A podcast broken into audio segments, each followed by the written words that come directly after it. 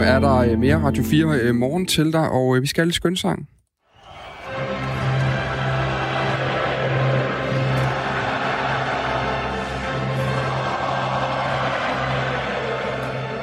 Københavns Kommune de skal senest den 14. maj meddele UEFA om EM i fodbold kan afholdes i København eller ej. Altså man kan spille de her fire kampe, der var planlagt til i år, øh, til næste år, 2021, hvor øh, øh, Europamesterskabet er, er udskudt til.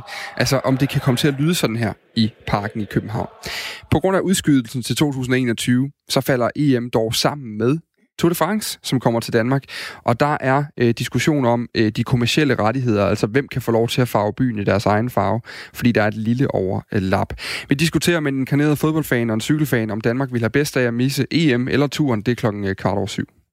Ja, og pandemier, de er sjældne, heldigvis, men det gør det samtidig svært at samle nogle gode erfaringer til næste gang, det sker.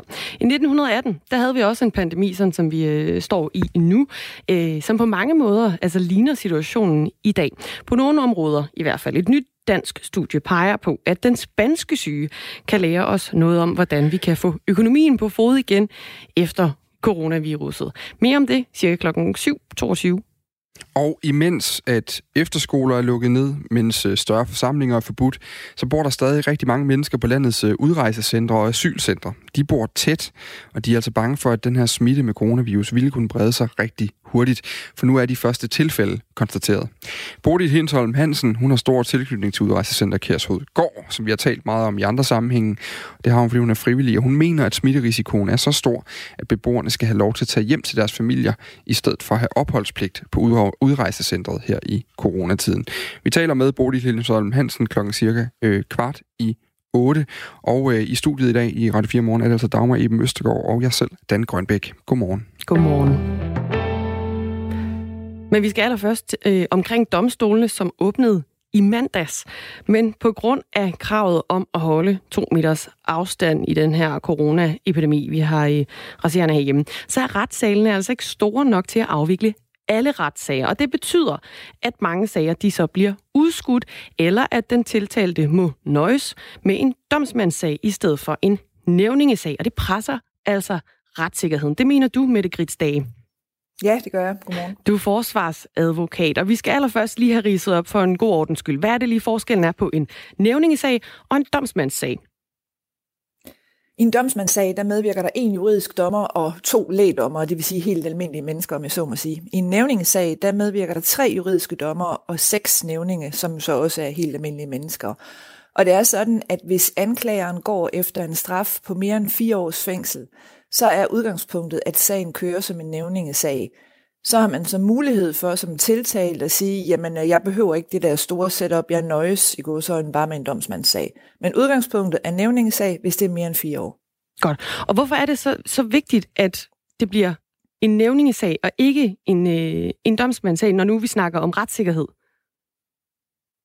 Det er det efter min opfattelse, fordi når man vil have, at en samfundsborger skal idømmes en fængselsstraf på mere end fire års fængsel, så, så siger det sig selv, at så har vi at gøre med en ret alvorlig straffesag. Og så er lovens udgangspunkt, at der skal være så mange med til at afgøre den her sag som muligt.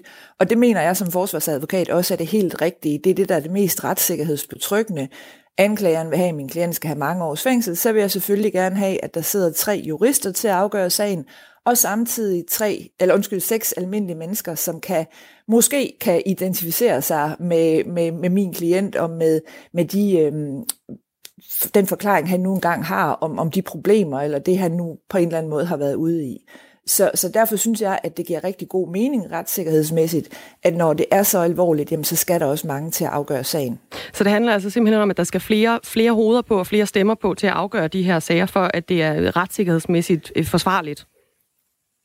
Det gør det efter min opfattelse, og det gør det jo så til Sydland også efter lovgivers opfattelse, efter som de nævningesager, der er udgangspunktet. Og jeg anbefaler som udgangspunkt altid mine klienter, at man kører nævningesag, hvis muligheden er for det. Så kan der være nogle helt særlige omstændigheder, også hvis vi lige ser bort fra alt det her corona-halløj, nogle helt særlige omstændigheder, som, jeg, som gør, at jeg siger, at ah, lige præcis i den her, der, der tror jeg simpelthen, at der er det faktisk en fordel, at vi ikke har ret mange til at se på din sag af en eller anden grund. Ikke? Men, hvad, hvad kunne det være for eksempel med det sag? Jamen, det kan for eksempel være øh, en meget grim sædlighedssag, Der kan der godt være nogle situationer, hvor jeg tænker, at det her det er simpelthen ikke egnet til, at der er mange, der skal sidde og afgøre det. Eller det kan være en sag, hvor der er et eller andet, der er enormt indviklet, mange, noget, noget meget teknisk, måske nogle tal eller en hel masse aflytningsmateriale. Et eller andet, der på en måde gør sagen meget tung. Som I måske husker, så blev ubådssagen faktisk også afgjort som en domsmandssag. Jeg ved jo selvfølgelig ikke, hvad der fik hans forsvar og ham, øh, Peter Madsen, til at fravælge nævningebehandling, men det er bare et eksempel på en kendt sag, hvor man, øh, hvor man fravalgte det. Men, men altså, der er jo stadig mulighed for at få en nævningssag. Det vil jo så bare tage noget længere tid, fordi man, øh, man jo simpelthen øh, har, har, ikke har så mange lokaler til rådighed. Øh, det, det, er vel et, det er jo en præmis, der gælder for rigtig mange dele af samfundet i øjeblikket, at der er noget ventetid. Hvor, hvorfor er det et problem, der muligheden er der så stadigvæk? Jamen, jeg synes, det er et problem, fordi at øh, mange af dem, der sidder i nævningesager, mange af de sigtede og tiltalte, de har jo faktisk siddet varetægtsfængslet i lang tid. Det gør man typisk i nævningesager, sidder varetægtsfængslet, fordi det er alvorlig kriminalitet, man er sigtet for.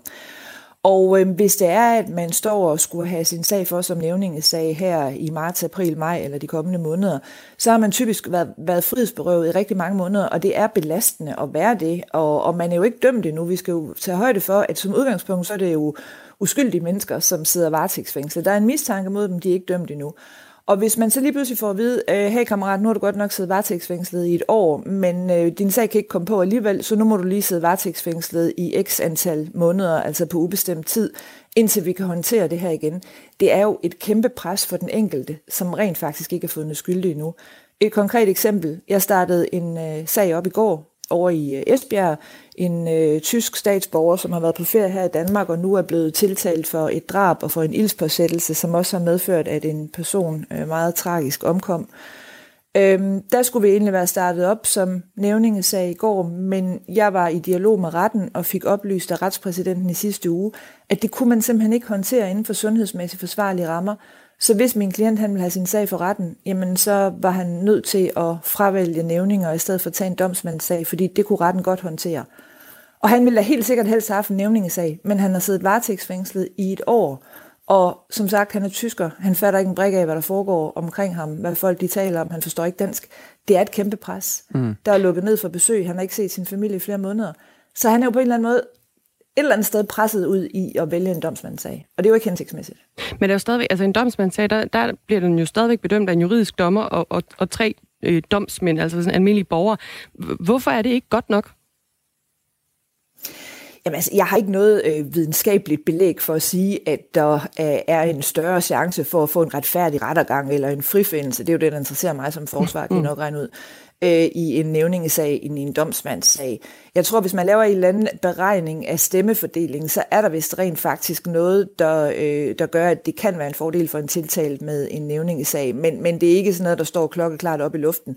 Så derfor bliver det jo mere en eller anden form for mavefornemmelse, og det bliver noget, jeg siger ud fra min mangeårige erfaring, både som anklager, men primært som forsvar, at, at jeg, jeg synes bare, at det er hensigtsmæssigt, og jeg synes, det er en fordel for klienten, at så mange som muligt vurderer hans sag.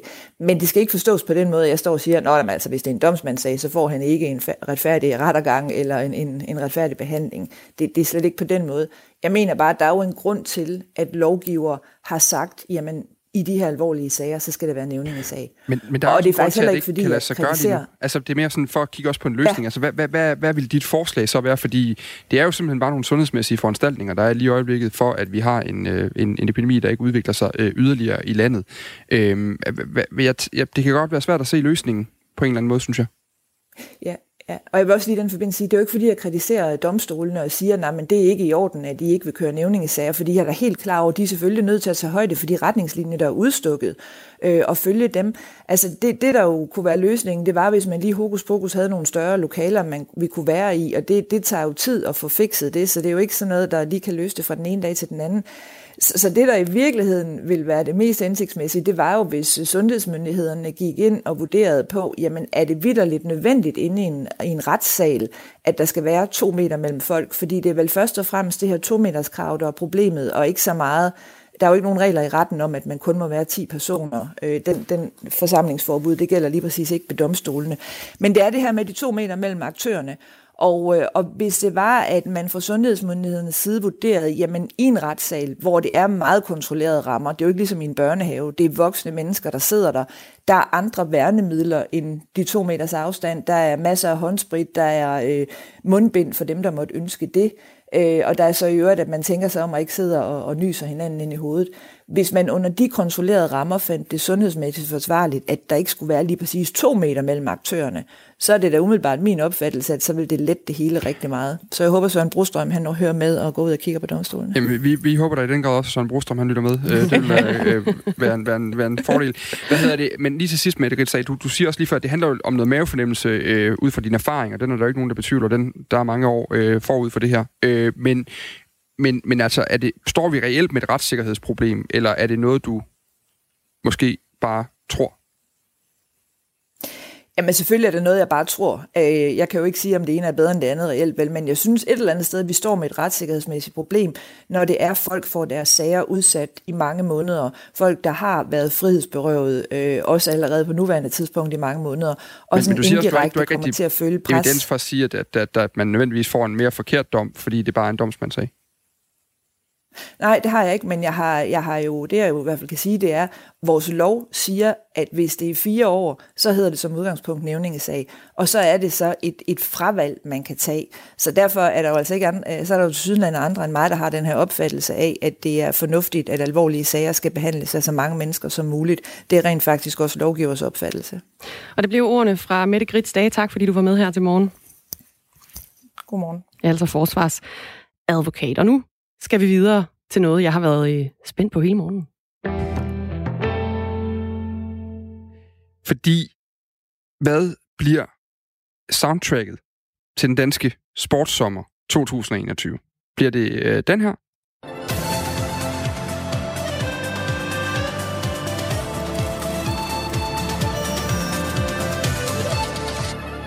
Eller bliver det den her?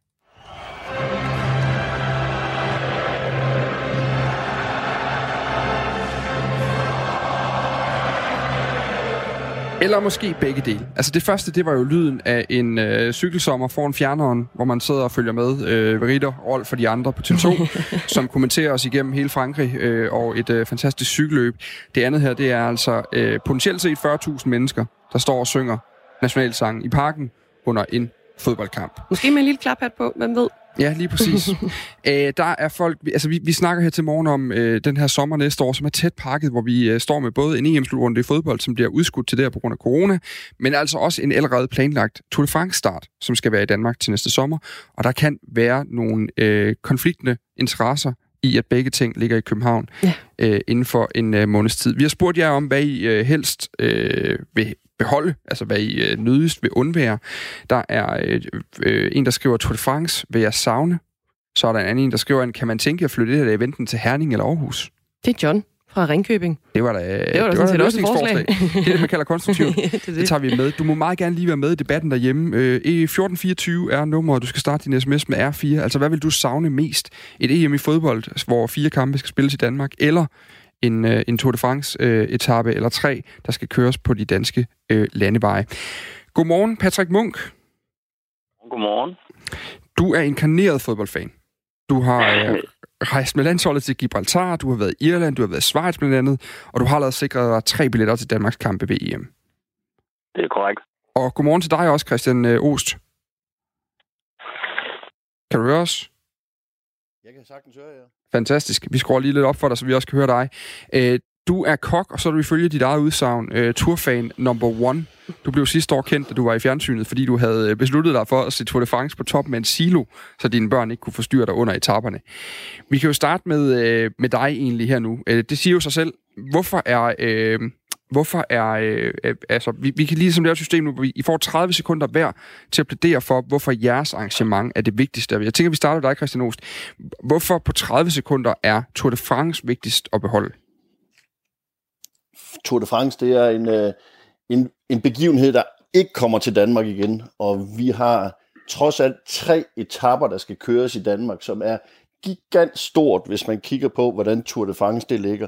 Tre dage ud af tre uger, det er fuldstændig vanvittigt. EM i fodbold fantastisk begivenhed.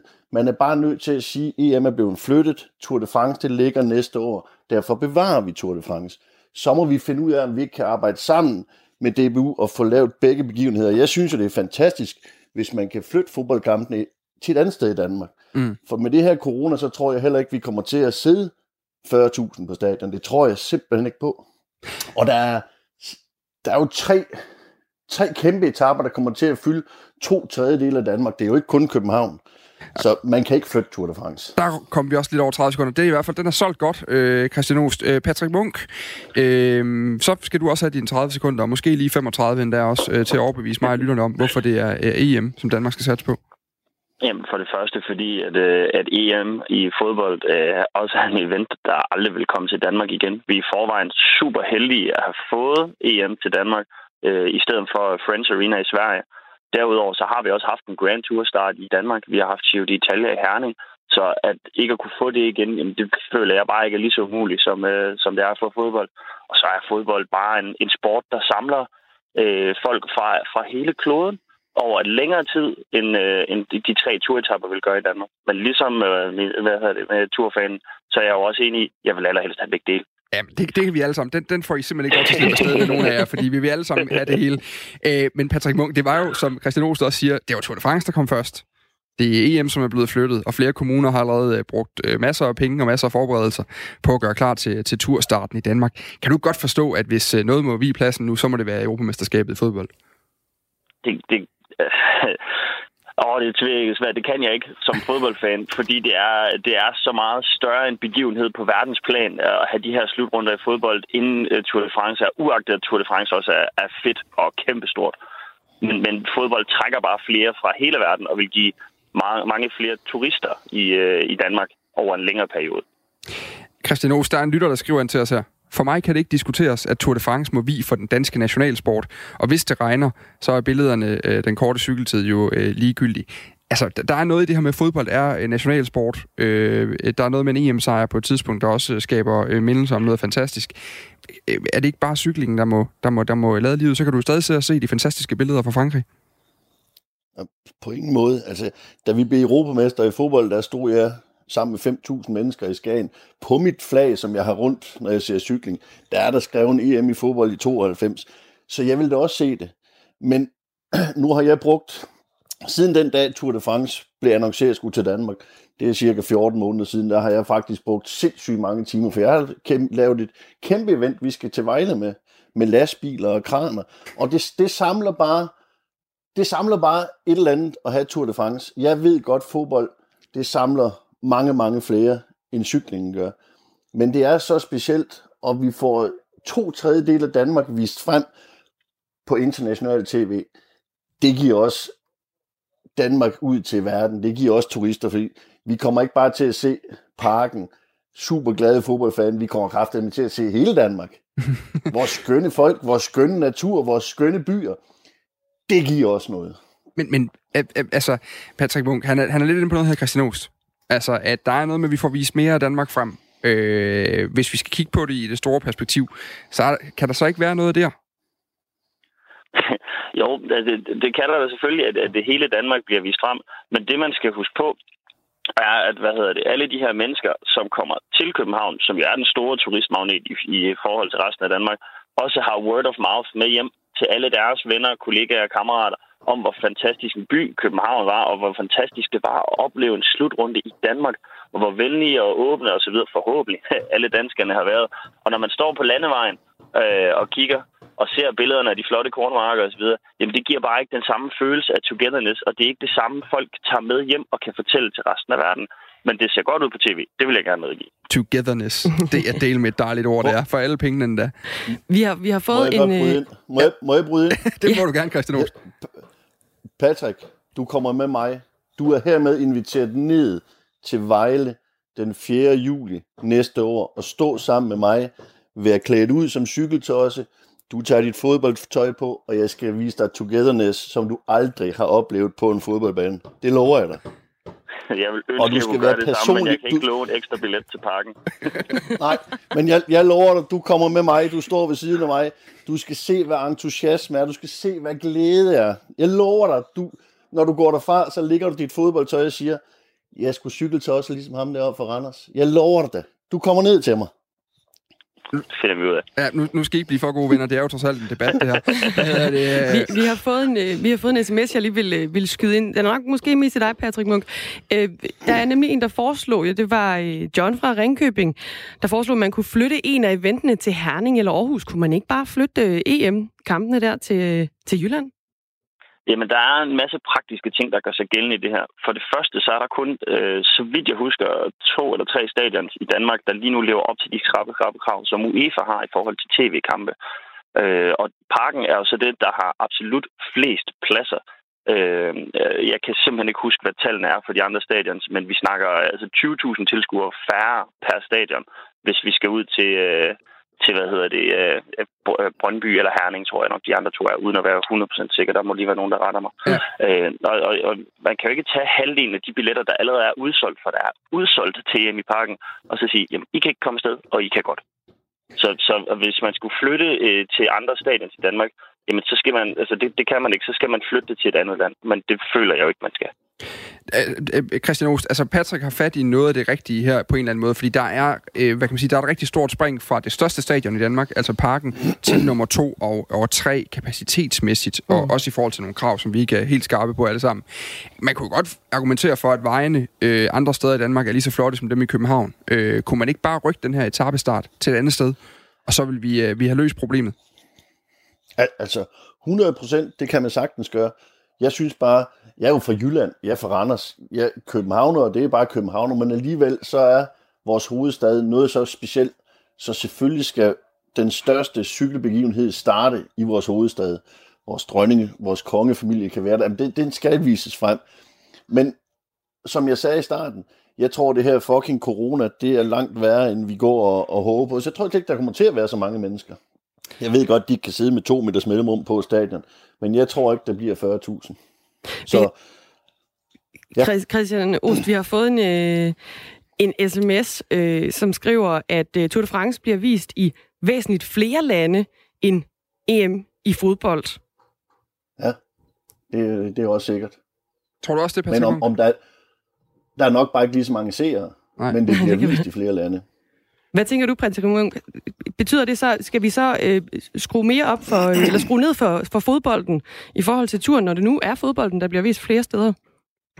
Ja, når øh, cykling bliver vist flere steder, cykling men der er flere tilskuere ja. på... Ja, men, men der vil højst sandsynligt være flere tilskuere på fodbold. Mm. Nej, jeg, jeg synes ikke, vi skal flytte. Og som jeg også startede med at sige i min, øh, de 30, par 30 sekunder, jeg fik, jamen vi har haft en Grand Tour start i Danmark. Vi har haft Giro d'Italia i Herning og Horsens, som jeg også har været nede og se. Fantastisk, fantastisk oplevelse.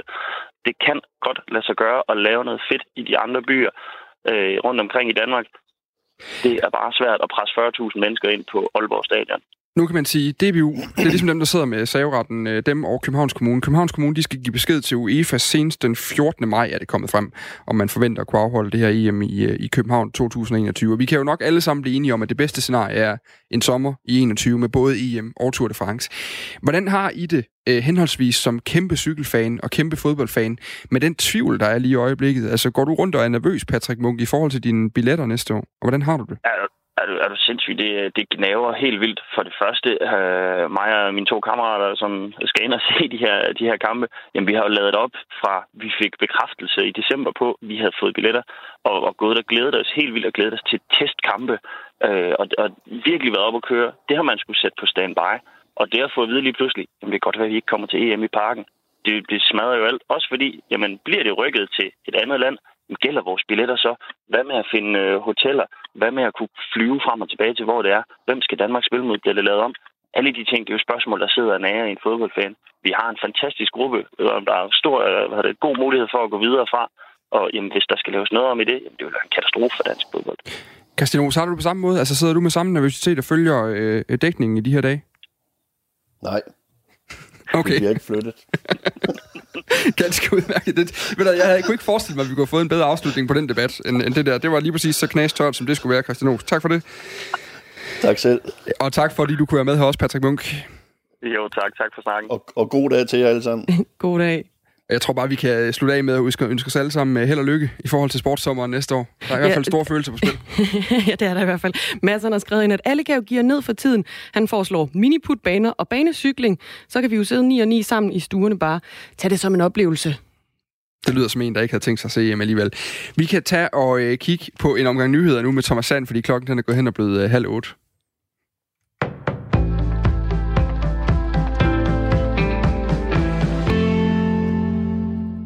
Coronaepidemien i Danmark er til sydenlande under kontrol, og der bliver nu skruet gevaldigt op for antallet af test. Borgere uden symptomer kan således også blive testet nu. Fremover skal smittede selv hjælpe med at opspore en mulig smittekæde, fortæller Sundhedsstyrelsens direktør Søren Brostrøm til Jyllandsposten. Han kalder det selv et kæmpestort skridt i den, et kæmpe, kæmpestort skift i den danske strategi. Vi arbejder med en ansvarliggørelse af borgerne. Vi kan ikke gøre som sidst, hvor læger fra Styrelsen for Patientsikkerhed opsporede alle patienternes mange kontakter. Det er er en uoverskuelig opgave, fordi vi tester langt, langt flere nu. Vi kan ikke gøre det på den håndholdte måde længere, siger Søren Brostrøm til avisen. Han uddyber, at han håber, at man snart kan gå i gang med at tilbyde tætte kontakter til den syge at blive testet tre gange dag 4, 6 og 8. Det er et paradigmeskift. Sundhedsmyndighederne vil teste langt flere, og derfor skyder hvide testtelte i øjeblikket op landet over. Sundhedsmyndighederne vil nu kontrollere smittespredningen uden at isolere hele befolkningen. Strategien betyder, at Danmark Danmark bliver et foregangsland på området, ifølge Søren Brostrøm. Mennesker, som den smittede har været i tæt kontakt med, for eksempel ved at dele husstand eller have stået tæt ansigt til ansigt, vil myndighederne fremover gøre en ekstra indsats for at få opsporet og testet. De skal isolere sig selv, selvom de ikke har symptomer. Men det skal ikke kun være en myndighedsopgave. Brostrøm er klar over, at det kan være vanskeligt for nogen at tage kontakt til de mennesker, vedkommende har været tæt på. Der skal naturligvis støtte og vejledning til, og måske skal vi oprette et callcenter, hvor folk kan henvende sig og få hjælp til, hvordan de skal gøre, siger han til Jyllandsposten. Syd- og Sønderjyllands politi advarer mod falske eurosedler. Forløbig har politiet modtaget fem anmeldelser, hvor kunder har betalt med falske sedler i butikker. Det skriver Syd- og Sønderjyllands politi i en pressemeddelelse. Hændelserne er fundet sted i Sønderborg, Vojens og Haderslev den 21. og 22. april og bliver nu efterforsket. Syd- og Sønderjyllands politi opfordrer borgere, der er kommet i besiddelse af de falske eurosedler, til at kontakte dem. En ny undersøgelse viser, at topfodboldspillere og andre eliteatleter i højere grad end andre risikerer at få coronavirus i lungerne. Forskningen er lavet af italienske immunologer og lungespecialister i Italien og Tyskland. Den viser, at eliteatleter med deres anstrengende fysiske udfoldelser i højere grad end andre vil inhalere viruspartikler og sende dem ned til de lavere dele af lungerne. Covid-19, som er sygdommen fra coronaviruset, kan skade lungerne og udvikle komplikationer som lungebetændelse og akut lungesvigt. Det er en pludseligt opstået tilstand, hvor lungerne ikke kan optage så meget ilt, som kroppen har brug for. Forskerne bag undersøgelsen mener også, at atleter, der er symptomfri, kan forværre deres tilstand, hvis de bliver inficeret i lungerne under anstrengende træning.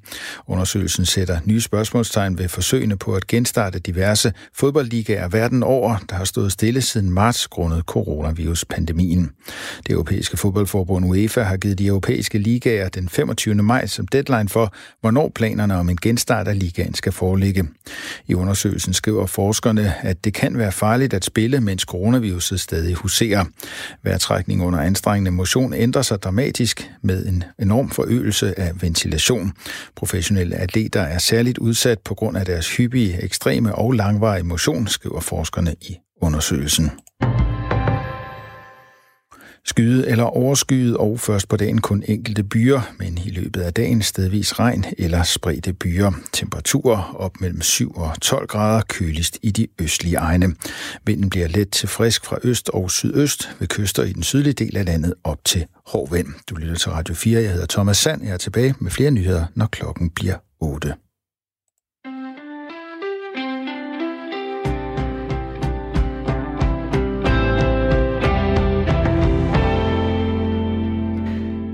Her tidligere på morgen i Radio 4 Morgen, der snakkede vi med forsvarsadvokat Mette Grit Stage, og hun mener, at retssikkerheden den er under pres i de danske retssale. Jeg synes bare, at det er hensigtsmæssigt, og jeg synes, det er en fordel for klienten, at så mange som muligt vurderer hans sag. Ja, for godt nok så åbnede de danske retssale altså igen dørene i mandags, men langt de fleste af domstolenes lokaler, de er simpelthen ikke store nok til, at juridiske dommere, domsmænd og tiltalte og forsvarsadvokater og eventuelle vagter, de kan holde stor nok afstand til hinanden. Og det betyder, at øh, de mest alvorlige sager i retssystemet enten udskydes eller vurderes af et færre antal juridiske dommer og et færre antal domsmænd, som man altså kalder de her almindelige mennesker, der også øh, vurderer en sag. Yes, det er altså forskellen på en nævningesag og en domsmand, eller domsmandssag, som man øh, kalder det. Godmorgen til dig, Christian Hertz, direktør i Domstolsstyrelsen, som altså står bag øh, genåbningsplanen for de danske domstole. Godmorgen til jer. Godmorgen. Vi kan starte med en genåbningsplan i udgave i øh, lørdags for domstolene. Hvad, øh, hvad er det, der gør, at I ikke i højere grad har taget højde for manglen på, på plads i forhold til de her nævningssager? Altså det er vigtigt at sige, at den øh, genåbningsplan, vi har lavet, den er jo lavet øh, i samarbejde med sundhedsmyndighederne, Styrelsen for Patientsikkerhed og Arbejdstilsynet. Og øh, det klare udgangspunkt for at gennemføre retssager i, i vores retsbygninger, det er, at der skal være to meters afstand mellem deltagerne, og der skal være fire, fire kvadratmeter per person i retslokalet. Det er sådan set det, det, det grundudgangspunkt, der er for at gennemføre retsmøder. I de tilfælde, hvor man så ikke kan opretholde et to meters krav, jamen der kan man så lave fysiske barriere i form af plexiglas eller lignende. Men altså sundhedsmyndighedernes klare retningslinjer og anbefalinger er, at der skal være de her to meter. Og det betyder jo øh, for konkret ude i domstolene, at der er nogle sager, som det er vanskeligt at gennemføre i de øh, bygninger, vi har i dag. Øh, det er særligt de her sager med, med særligt nævningesager, som jeg har været inde på, hvor der er øh, typisk mange tiltalte i nogle af sagerne, men også øh, altså nævningesager, hvor man jo har øh, nævningetinget, altså lægdommerne øh, og de tre øh, juridiske dommer, øh, hvor der er ganske mange personer i lokalet. Der kan det være svært i nogle retsbygninger at gennemføre den type sager. Ikke alle retsbygninger. Nogle af de nye retsbygninger har bedre faciliteter, men der vil være nogle øh, retsbygninger og ved nogle retter, hvor det kan være vanskeligt at gennemføre de sager. Ja, nu skal vi lige omkring uh, Mette Grits dage igen, fordi hun sagde altså uh, til os her tidligere på morgenen sådan her.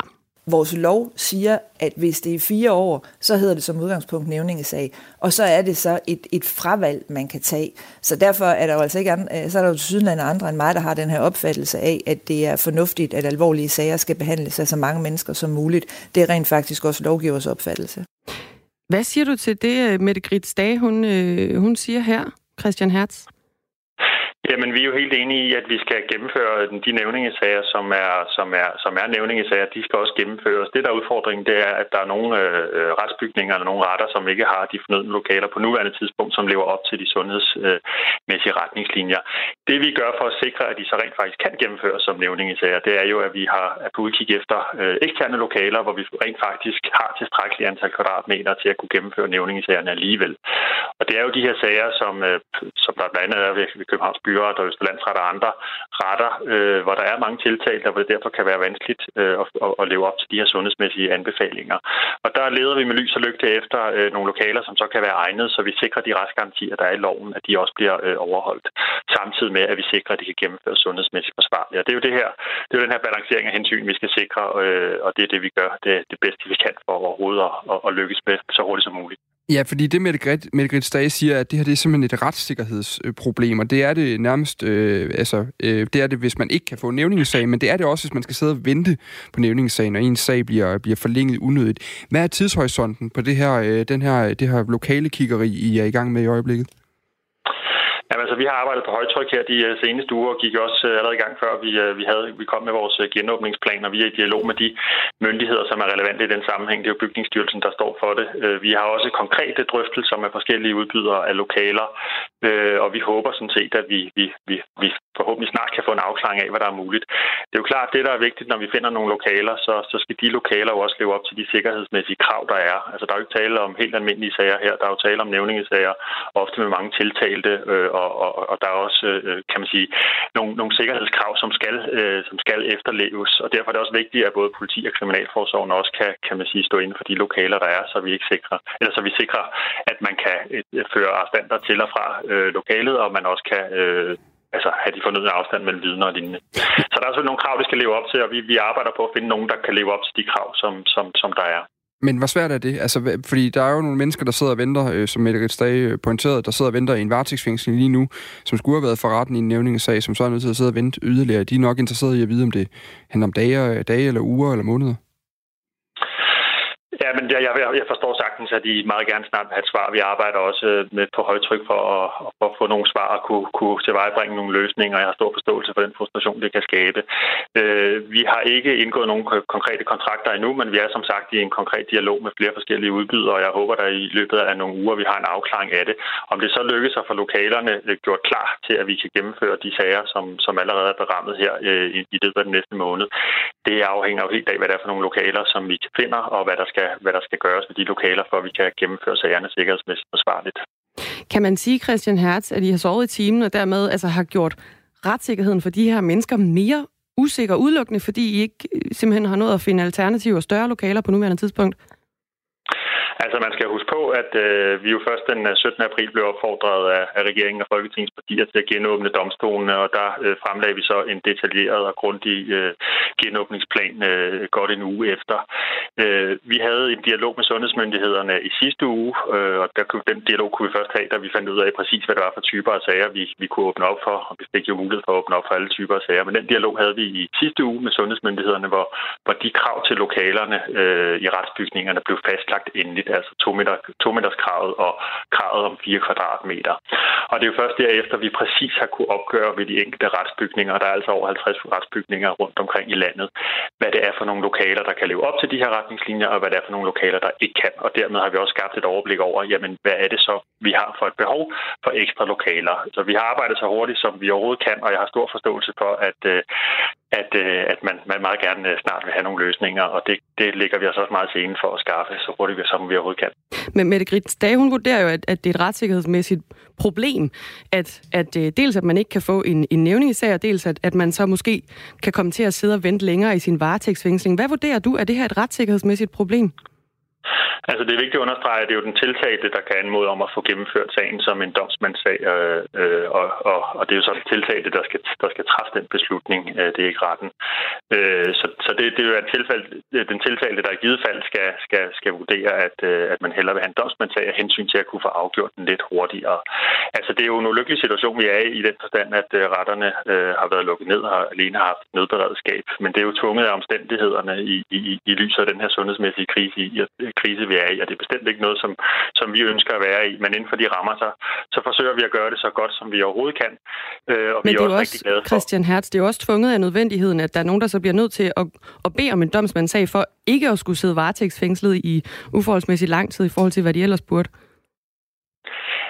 Ja, det er tvunget af nødvendigheden. Det er også derfor, vi arbejder så hurtigt, som vi overhovedet kan, for at tilvejebringe de lokaler, så vi kan gennemføre dem som, øh, som, øh, som nævning i sager. Men altså, vi er jo i en situation, og det gælder jo hele samfundet, hvor, hvor ting er blevet sat i bero, og hvor, hvor der også derfor er forlænget sagsbehandlingstider alle steder. Øh, det er selvfølgelig en stor udfordring her i vores system, hvor folk sidder i varetægtsfængslet, og det har jeg meget, meget stor forståelse for, og kan sagtens forstå frustrationerne. Men vi kan jo ikke trylle, og vi gør alt, hvad vi kan for at finde de lokaler, så vi kan gennemføre sagerne som nævning i sager, og kan gennemføre de store domsmandssager også med mange tiltalte, hvor, hvor, der, hvor der er selvfølgelig et stort behov for at få afklaret dem. Og det er jo også nogle af de sager, som vi har sat allerøverst på vores prioritering. Altså liste i vores genåbningsplan, og dem vi meget gerne vil have afviklet så hurtigt som overhovedet muligt. Man kan ikke trylle, sådan sagde Christian Hertz, altså der er direktør i Domstolsstyrelsen. Tusind tak, fordi du var med her til morgen, Christian Hertz. Ja, selv tak. Og så til en sætning, vi har sagt mange gange over de sidste par måneder. Når vi nu taler om coronavirus, så er der jo øh, mange, der sammenligner den her øh, øh, epidemi og pandemi, der foregår lige nu, med øh, den spanske syge, som var i 1918. Og det er ikke kun i forhold til sygdom og karantæne og isolation, det er også i forhold til økonomien. Et nyt dansk studie viser nu, at økonomien faktisk kom sig øh, overraskende hurtigt efter den spanske syge. Det skrev øh, Dagbladet Information i øh, mandags. Godmorgen, øh, Kasper Worm Hansen. Godmorgen. Du er lektor i økonomi ved Københavns Universitet, og så er du medforfatter på det her øh, studie. Og kan du ikke lige rise konklusionen op for os? Altså, øh, vi kan jo sige, vi sagde jo selv lige, at økonomien kom så overraskende hurtigt efter den spanske syge. Hvad er det, I har fundet ud af? ja, vi har samlet øh, historiske data ind øh, på, på forskellige danske byer, og så har vi kigget på, hvordan byer, der var slemmere ramt af den spanske influenza i forhold til det døde, klarede sig i forhold til andre byer. Og der finder vi ud af, som du siger her, altså at den spanske syge gav anledning til en recession med højere arbejdsløshed og alle de her ting her, men recessionen var ikke særlig dyb eller særlig langvarig på nogen måde. Så efter et, et to år, så er økonomien tilbage på sporet igen. Og hvad er det for nogle... Altså, vi kan sige, at den spanske syge, det var jo en, det var en influenza-pandemi, der rasede i 1918. Ja. Øh, den, var, den var meget voldsom, altså over 50 millioner døde, hvor her er 14.000 øh, danskere. Øh, og sygdommen spredtes også til store dele af verden, og ikke bare øh, Europa, øh, Nordamerika og Asien, men også til Alaska og øerne i Stillehavet, og, og havde dermed den her pandemilignende karakter. Hvad er det, der gør, at vi kan sammenligne øh, de økonomiske reaktioner, der var dengang, med dem, der måske kan være i dag?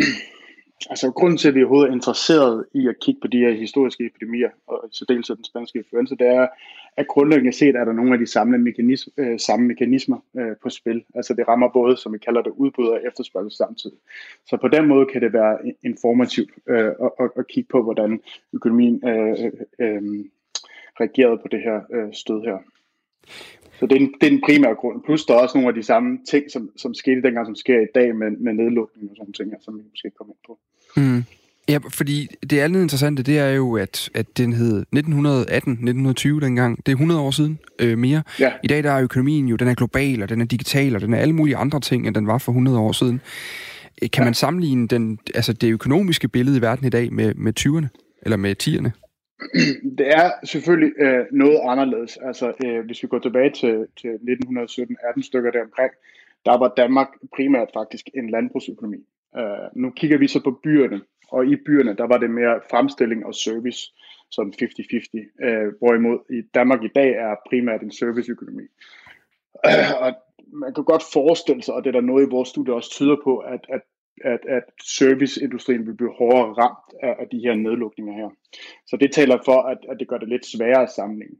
Men alligevel, der er jo nogen, som jeg sagde, nogle af de her samme mekanismer på spil i forhold til dengang også, tro det eller hvad, der havde man også en masse nedlukninger af forskellige øh, institutioner i samfundet. Øh, så for eksempel man havde øh, de her, man nedlukkede teater, skoler, biografer og forskellige forlystelser. Det, der var forskellen til, til i dag, det er, at man, det varierede geografisk.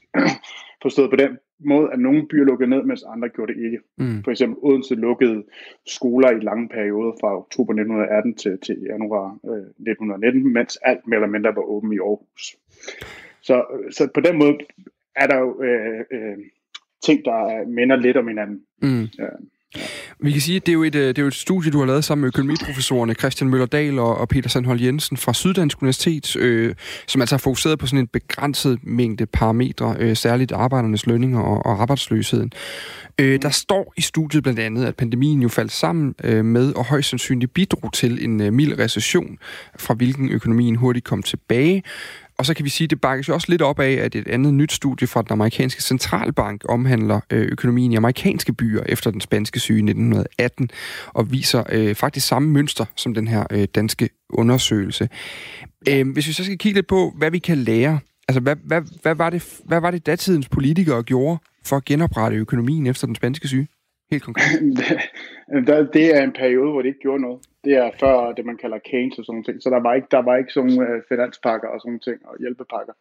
Så man gjorde ikke noget sådan videre for at hjælpe økonomien på, på rette spor igen. Uh, så, så den del, der kan vi ikke uh, lære noget af, vil jeg sige. Uh, men det betyder så ikke, det, at vi bare det, kan det, os det, tilbage i dag, eller hvordan? nej, fordi altså, det, man siger, der, der er jo også... Nej, nej, bestemt ikke, fordi der er jo et vist forskel nu taler jeg om de her nedlukninger her, ikke? og de her nedlukninger, de var der historisk set, men de er slet ikke øh, så omfattende, som de er i dag. Øh, og det er det, der kommer til at presse økonomien en del.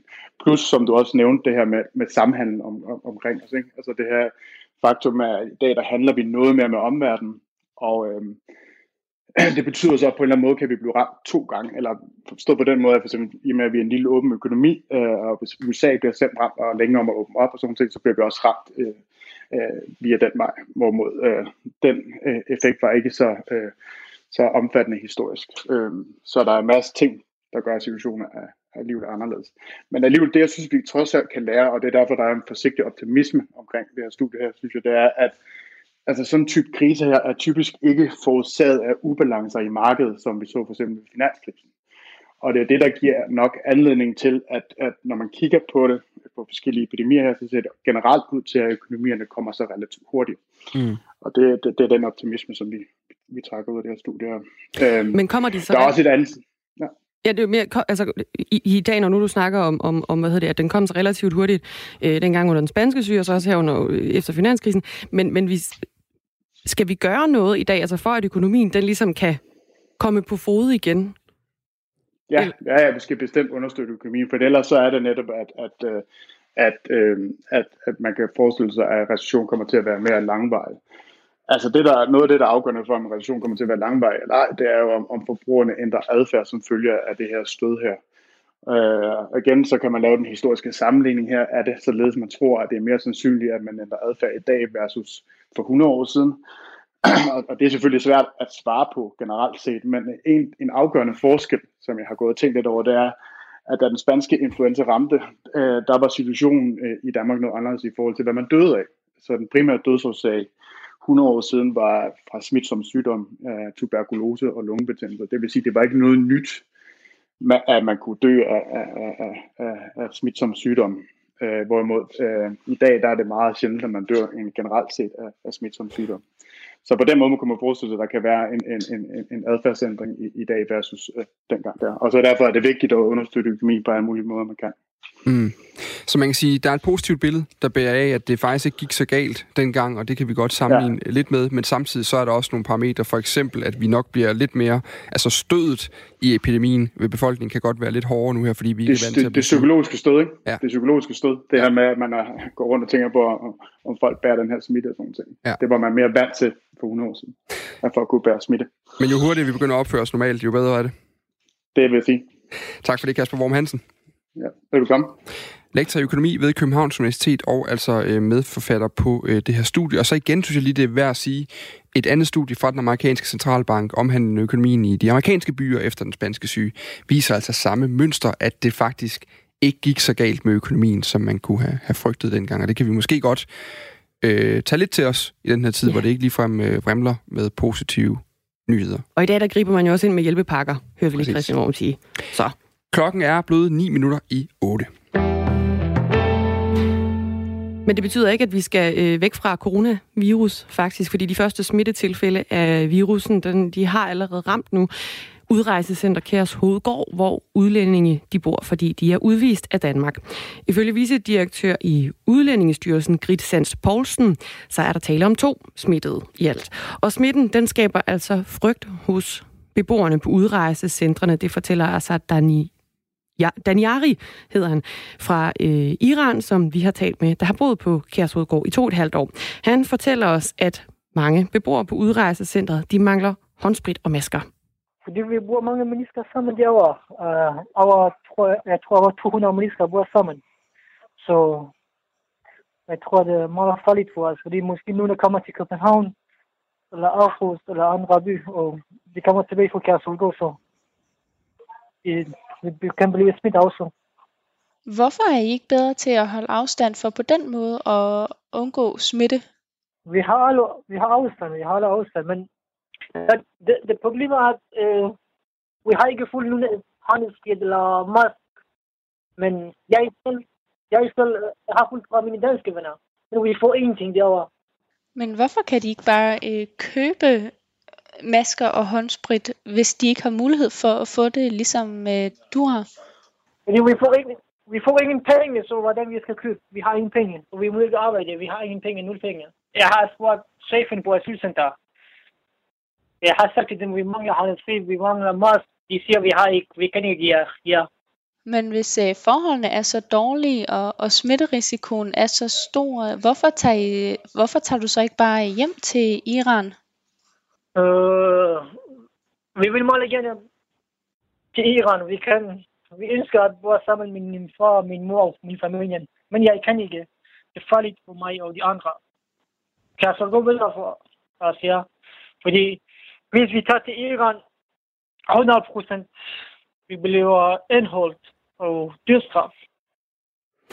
Ja, hvis Assad Daniari han kommer hjem til øh, Iran, så øh, siger han noget om, øh, at, at så kan han blive ramt af, øh, han kan blive anholdt, eller han kan blive ramt af en, af en dødsstraf. Sådan sagde han altså til vores øh, reporter her på Radio 4, Marken Fris Lange. Og Assad Daniari og andre beboere på Kærshovedgård, de har opholdspligt, og det vil altså sige, at de skal være på Kærshovedgård centret der hver nat. Godmorgen, Bodil Hinsholm Hansen. Ja, godmorgen. Du er frivillig på øh, udrejsecenter Kærshovedgård, som altså, øh, bare lige for dem, der ikke er helt, øh, helt med, det ligger i Bording i, i Midtjylland, hvis man kigger på det på Danmarkskortet. Øhm, du mener... Nej, det ligger i en skov syd for Bording. Okay, Det, er, det ligger den... langt væk fra beboede områder. Modtaget. Det ligger i en skov syd for Bording. Så fik vi lige gjort det Og det er vigtigt med den afstand, vi har det jo. ja, der fik jeg også lige øh, øh, fremvist min manglende viden om Midtjylland. Du, du mener jo, øh, Bodil Hinsholm Hansen, at beboerne skal have lov til at tage hjem til deres familier, i stedet for at have opholdspligt på udrejsecentret her i coronatiden. Kan du ikke lige sætte nogle ord på, hvorfor du mener det? Altså, de skulle have været evakueret for længst. De skulle have været evakueret, og det skulle beboerne på Sjælsmark og i Ellebæk fængsel også have været. Altså de tre såkaldte udrejsecentre. De skulle have været evakueret så snart coronavirus kom til Danmark, og på det tidspunkt senest, da grænserne blev lukket. Der er jo ingen, der kan sende nogen mennesker ud nu.